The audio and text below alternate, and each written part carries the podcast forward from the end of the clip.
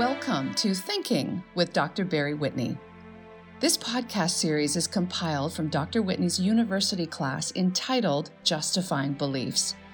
The thesis of this class is that we all hold beliefs, and no matter what they are or how deeply we adhere to them, we owe it to ourselves to apply rational testing of our beliefs in order to aim to justify them. This class takes us along that journey, perhaps for the first time or more deeply. For further insights and materials mentioned in this series, please refer to the resource page on Facebook entitled Thinking with Dr. Barry Whitney.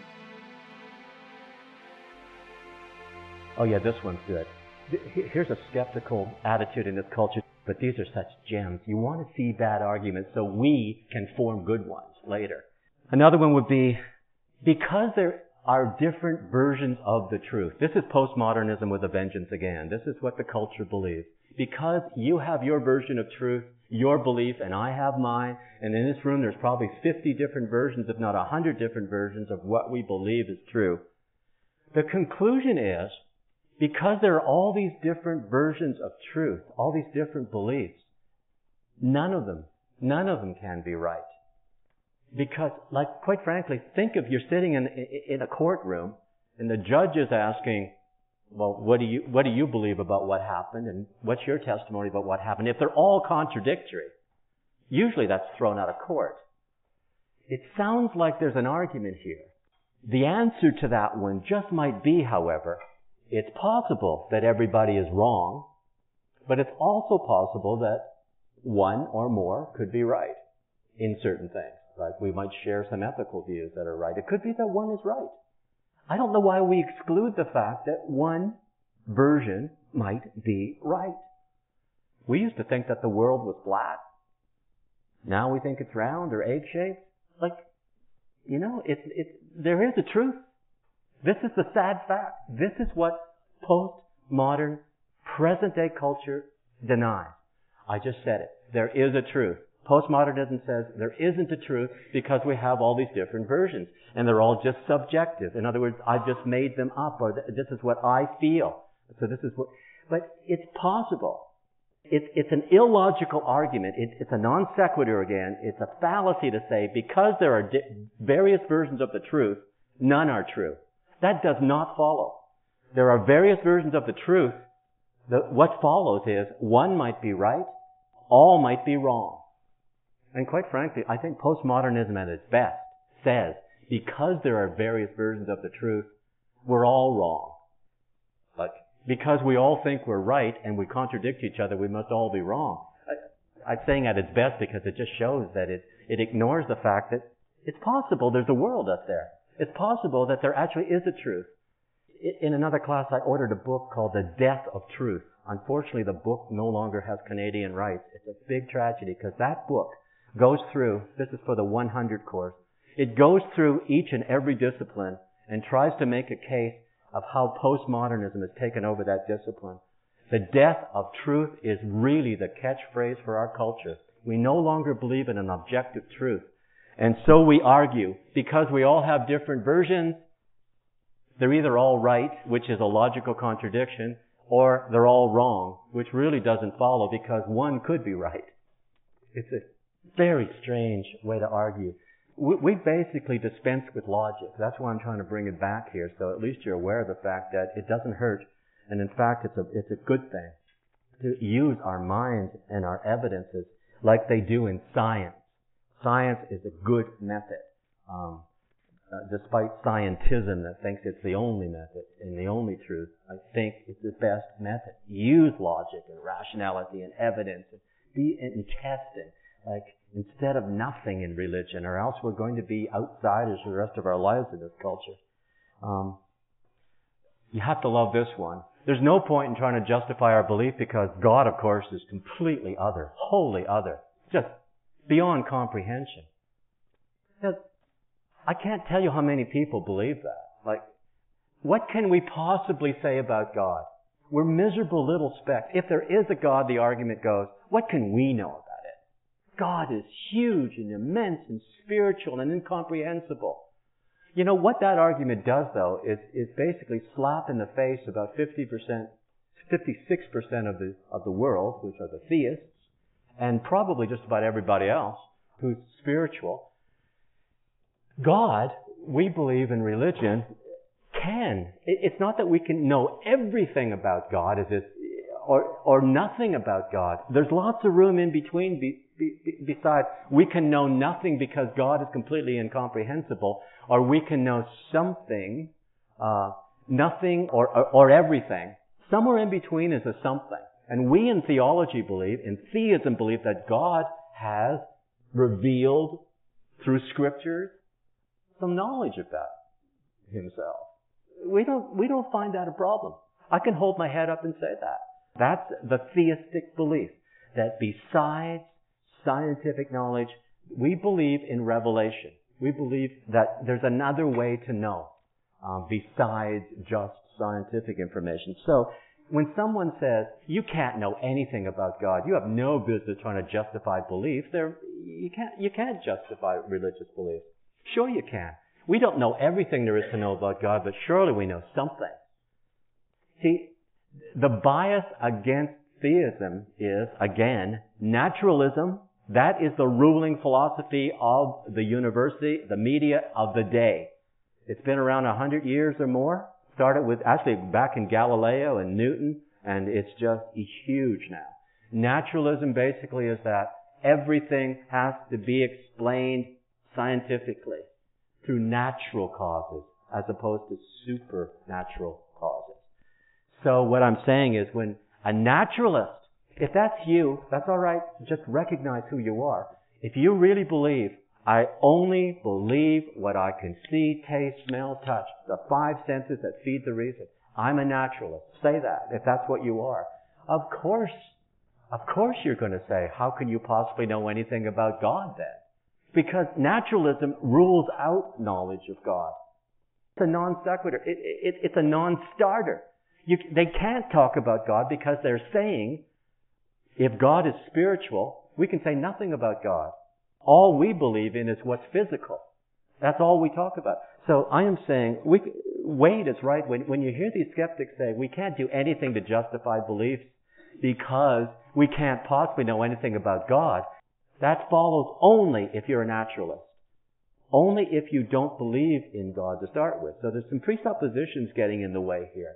That doesn't affect the theist.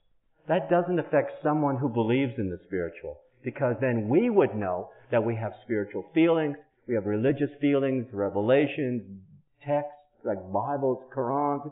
We believe that God has communicated. A naturalist doesn't. So this is a naturalistic argument. You can't know anything about God. Basically what it's saying is, you can't know anything about God scientifically by our scientific method, our naturalistic assumption.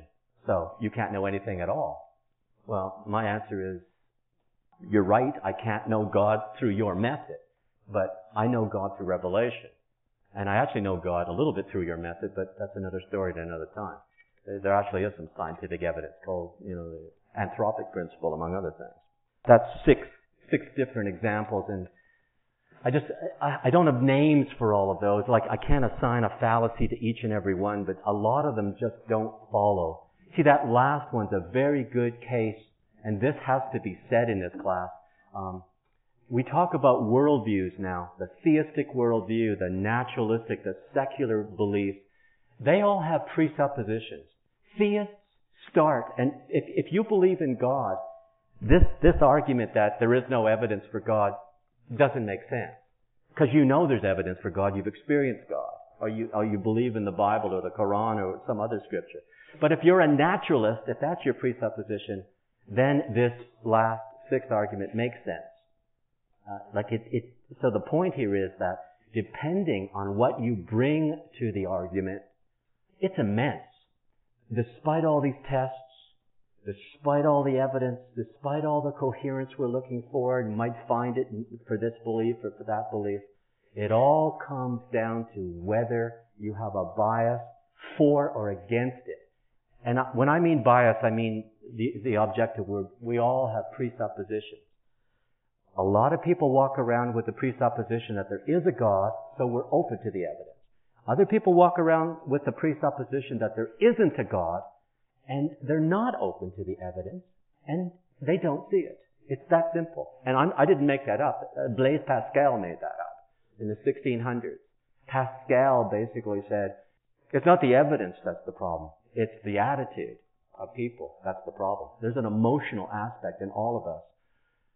You can see that. And this is why we want to study beliefs and, and try to do it logically so we can actually get through these biases and presuppositions and examine them. We never do that. That's why they're called presuppositions. What that means is unargued starting points. That's a presupposition, right? It's just something that you believe without any evidence. You just, this is where you start. I believe in God, and therefore I'm going to look at the evidence differently than somebody who starts with, I don't believe in God. Once we start looking at those presuppositions and become aware of them, then we might be a little more open to other people. Both ways. Like, I try to be open to atheists. I, I, I read their arguments. I understand their presuppositions. I want to see, though, how logical and rational their arguments are. And sometimes you can make a pretty good case. Um, this is why, by the way, you can have a belief that's completely coherent. Like all the parts fit together. Theoretically, it's coherent. And yet it still could be false. Like ultimately. Coherence isn't the only test. Like atheism can have a form of atheism skepticism, no belief in God that's completely coherent. Everything they say doesn't contradict anything else they say. But if you have a different set of presuppositions, it doesn't work. Like, you know, like, it doesn't work. I can, the trick is to understand what our presuppositions are so that we can understand each other. God knows we're in this multicultural, multi-religious, multi-spiritual society and all of us who are spiritual are being bombarded by the secularism in this culture, and we need anything we can do to fight back. Because you shouldn't have to take a second class seat just because you believe in something spiritual, despite the fact that the media will protest and the academics will ridicule. There's something wrong. Enemies of apologetic engagement. Two things. First of all, he's saying there, there are arguments against doing apologetics, enemies of, of trying to justify religious beliefs. And we should be aware of them because, you know what they are? Instead of arguments, I think they're excuses not to have to go through the ordeal of justifying our beliefs. Most of us are saying, I believe this, despite the Sire book last week telling you your beliefs are caused and you had no control over them, but now it's time to think about them. We're old enough to think about them now and they're important enough. Um, Groothuis is saying that we are always looking for excuses in this culture. And by the way, he's talking about Christians. He's not talking, I mean, you could assume he's talking about everybody, but he's really just chastising the Christians in this culture. He's writing to them, and like I'm saying, a, it applies to everybody, for not being involved in a little more rational thinking. Like, instead of acting like blind sheep, thinking that this is what we've always believed, this is what I believe, I'm comfortable with it, but I don't have to think about it, though. I don't have to justify it. I know very few churches, if any, that take the trouble to justify their beliefs. There actually is one down the road, the, the Campbell Baptist, I think, started some courses in um, apologetics for their people, and that, that's mind-boggling that somebody would actually think like this justifying our beliefs the reason is, is that we didn't have to do it. You know, for the first 1500 years of Christianity, we didn't have to justify our beliefs all that much. Yes, there were the Greeks in the first century and the, and the Jews, uh, and the Christians broke away from the Jewish religion, started their own. You know, you know the story, and they had to fight off the Greeks. And then in the Middle Ages, it was, you know, the Islam began, and there was some dialogue and some arguments going on there that still go on.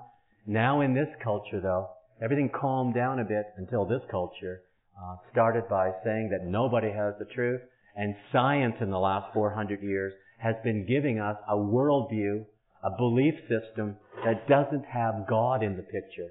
So if Christians and Muslims and people who are spiritual in any sense want to want to justify their belief in God, they have to do so against this scientific uh, naturalism and skepticism that's rampant in this culture and like I say dominates the media and education. Why don't people respond? What's wrong with us? Why, why don't we do something? Like, are we that lethargic and passive and apathetic?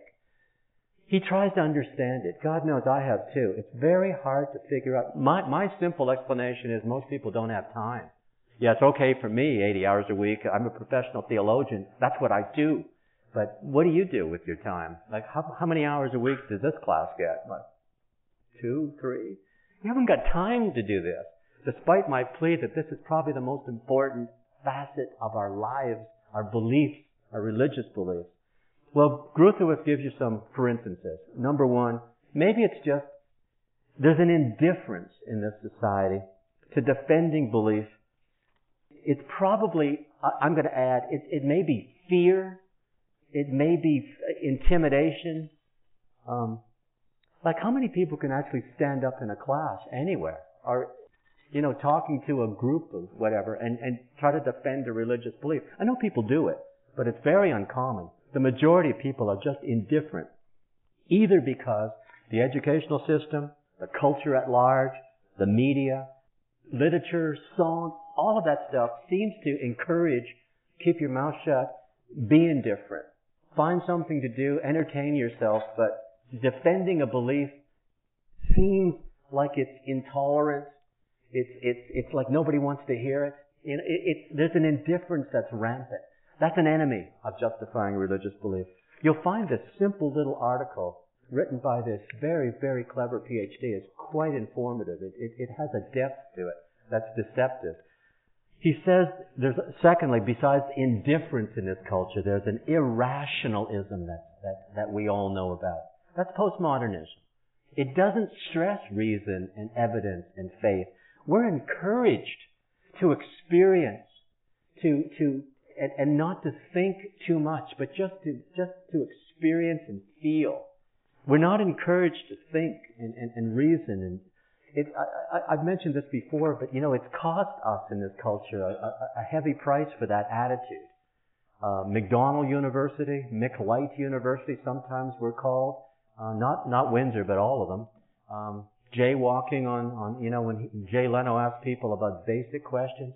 Every poll, every book I've ever read where they where they get to this issue about the quote dumbing down of America or the dumbing down of culture I mean, there's, there's a pathetic situation going on out here where we're no longer interested in an educational system to learn basic facts about basic things anymore. Peter Kreeft says, the guy who wrote our textbook, in an article that I'm using in the other class, he says, I hope it's not true, but I, I have a feeling it may be. This is the first generation that is less educated than the former one in human history, at least in the history that we know about. You're being robbed of an education because people don't, I mean, what, what era within 500 years did Christopher Columbus live? Like, how many, how many, you know, how long does it take the earth to revolve around the sun? Now, if you know the answers to these questions, you're way ahead of the average. The average person has no clue about most basic facts. We're the elite here. We're the university trained, so you probably do. But every time I see that Jay Leno stuff, and it's been years now, unfortunately, when he's interviewing college graduates, and they don't know how many lungs are in your body, or how many hearts you have, and and and and I mean seriously, how many moons there are in the sky? Like there, there's some seriously stupid people out there. There's a dumbing down of culture, and that dumbing down comes from a lack of interest in justifying anything. And you know, even the great discipline of science now focuses on the pragmatic value of theories rather than whether or not the theory is true. They don't care if it's true because they know they can't figure that. They won't know if it's true at the quantum level. We've had a hundred years of science now dealing with things we can't see. So they basically say, we're concerned with whether it works. The truth question, we'll do what we can with the evidence, and, but that's not our question anymore. We just want to know whether it works. Every single discipline has denied truth. It's a long story, but uh, there's an irrationalism, an anti-rationalism that, that's rampant. It, another word for that is just faithism or experientialism. It's experience. If you look at the people who, who deliver the news, it's sound bites. There's very little that's in depth.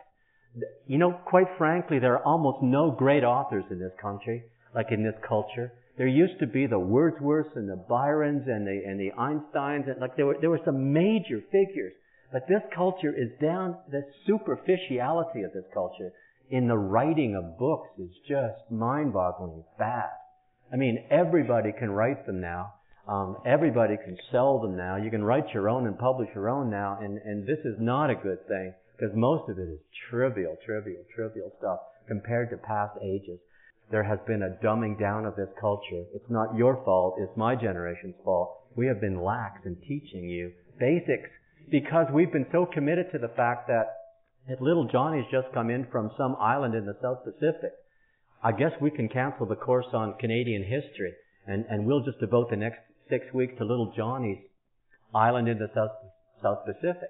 Now there's only 24 hours in a day and seven days in a week. And what we choose to study in these, in this short time, from grades 1 to 12, is very limited. And we've been so bloody, just obsessed with getting everybody's viewpoint involved that I don't think we have a coherent understanding of the culture. Most Americans can't identify George Washington any, uh, any more than, than, than he was the first president. If you say, oh, tell me something more. Nothing. Jefferson, just basic American history they don't know. Uh, do you know anything about John A. Macdonald except the fact that he was the first prime minister and a drunk? Like, I mean, is there anything more to know? What else is? We don't know anything more than that. Like, our education is really disgusting. And it's because we're trying to cover everybody's little private truth claim. Educational theory is, is, is not learning facts, important facts. It's now social history. It's all kinds of things. What did what was music like in the in the in, from the 1340s to 1342? People get grants for that. I just die when I see the newspaper reporting Canada Council grants to professors. Somebody's going to study the migration of this little caterpillar, you know, on the Galapagos Islands from 1532 to 1535. Who cares? Like there are more important things in life. They're getting gallons of money of taxpayers' money, of valuable money that should be going into curing cancer for Pete's sake. We are so obsessed with everybody getting a voice that we've lost track that the country's politics, the country's geography, the world politics, world geography, world religions, we're clueless. Absolutely clueless. And, and it's, it's, it's, it's an irrationalism that, that, that leaves us you know, there's a cultural illiteracy in religion as well as everything else, but in religion, even among people who are in church every Sunday morning, like the super religious, most of them don't know that Isaiah is not New Testament. Like, it's that bad. Uh, or who was the main writer of the Psalms? Or like, just within a thousand years, when did Isaiah live? Just in a thousand years. Not even close. Just a rough estimate. Haven't got a clue. There's something seriously wrong with education. It's an irrationalism that reason and knowing facts doesn't matter in this culture. This is an enemy of what we're trying to do because I feel, I feel, and I'm entertained and I feel good or I'm looking for feelings. Some people just go from one high to another. It's not life, it's entertainment. Pascal in the 1600s said that we spend most of our lives looking for ways to avoid thinking about ultimate questions. And I think he's right. How many times do you actually sit down, like we're doing in this class and these religion classes, we're trying to focus on what's true. Is there a God or not? What's the evidence? Is it rational? Is it coherent? Does it, what are the arguments against it? Like, how many times do we do that in this culture? Almost none. Almost none. And pretty soon when I'm gone, like a few years, there won't be any. None. This university will have nothing left. Um, it, and that's a crime for your brothers and sisters coming along down, down the road. I still have quite a few years to go, but it's a finite amount of time. There are, I mean, this, if, if we're so illiterate about religion, how can we understand anything about our lives and about each other? And it's just pure multiculturalism and everybody just feels their own truth and no one has any idea what every, anyone else believes. So there's an irrationalism that's encouraged, an indifference that's encouraged, you know, the third one is probably valid. I mean, without controversy. There's just, most of us just aren't aware. There's an ignorance of the evidence, that there is evidence for, for, for beliefs that are true. I'm saying if it's true, there will be evidence. If it isn't true, likely you won't find any evidence. It doesn't mean that evidence is the be all and end all of everything, but to sit there and say, I'm happy being a Scientologist. I'm, I'm, I'm at Thesbyn and I'm, I'm, I'm going to eventually go back to the ultimate reality of the mothership. You know, I'm going to get myself deprogrammed. It's going to cost me $8 million a day, but I'm going to do it. Like, get the evidence. Look at what's out there, or else why do we spend so much of our time believing something? We don't have any idea whether there's evidence or not. If it's true, it shouldn't scare you to look for evidence. If it isn't true, you should be terrified because you may not find anything. That's probably what it's all about.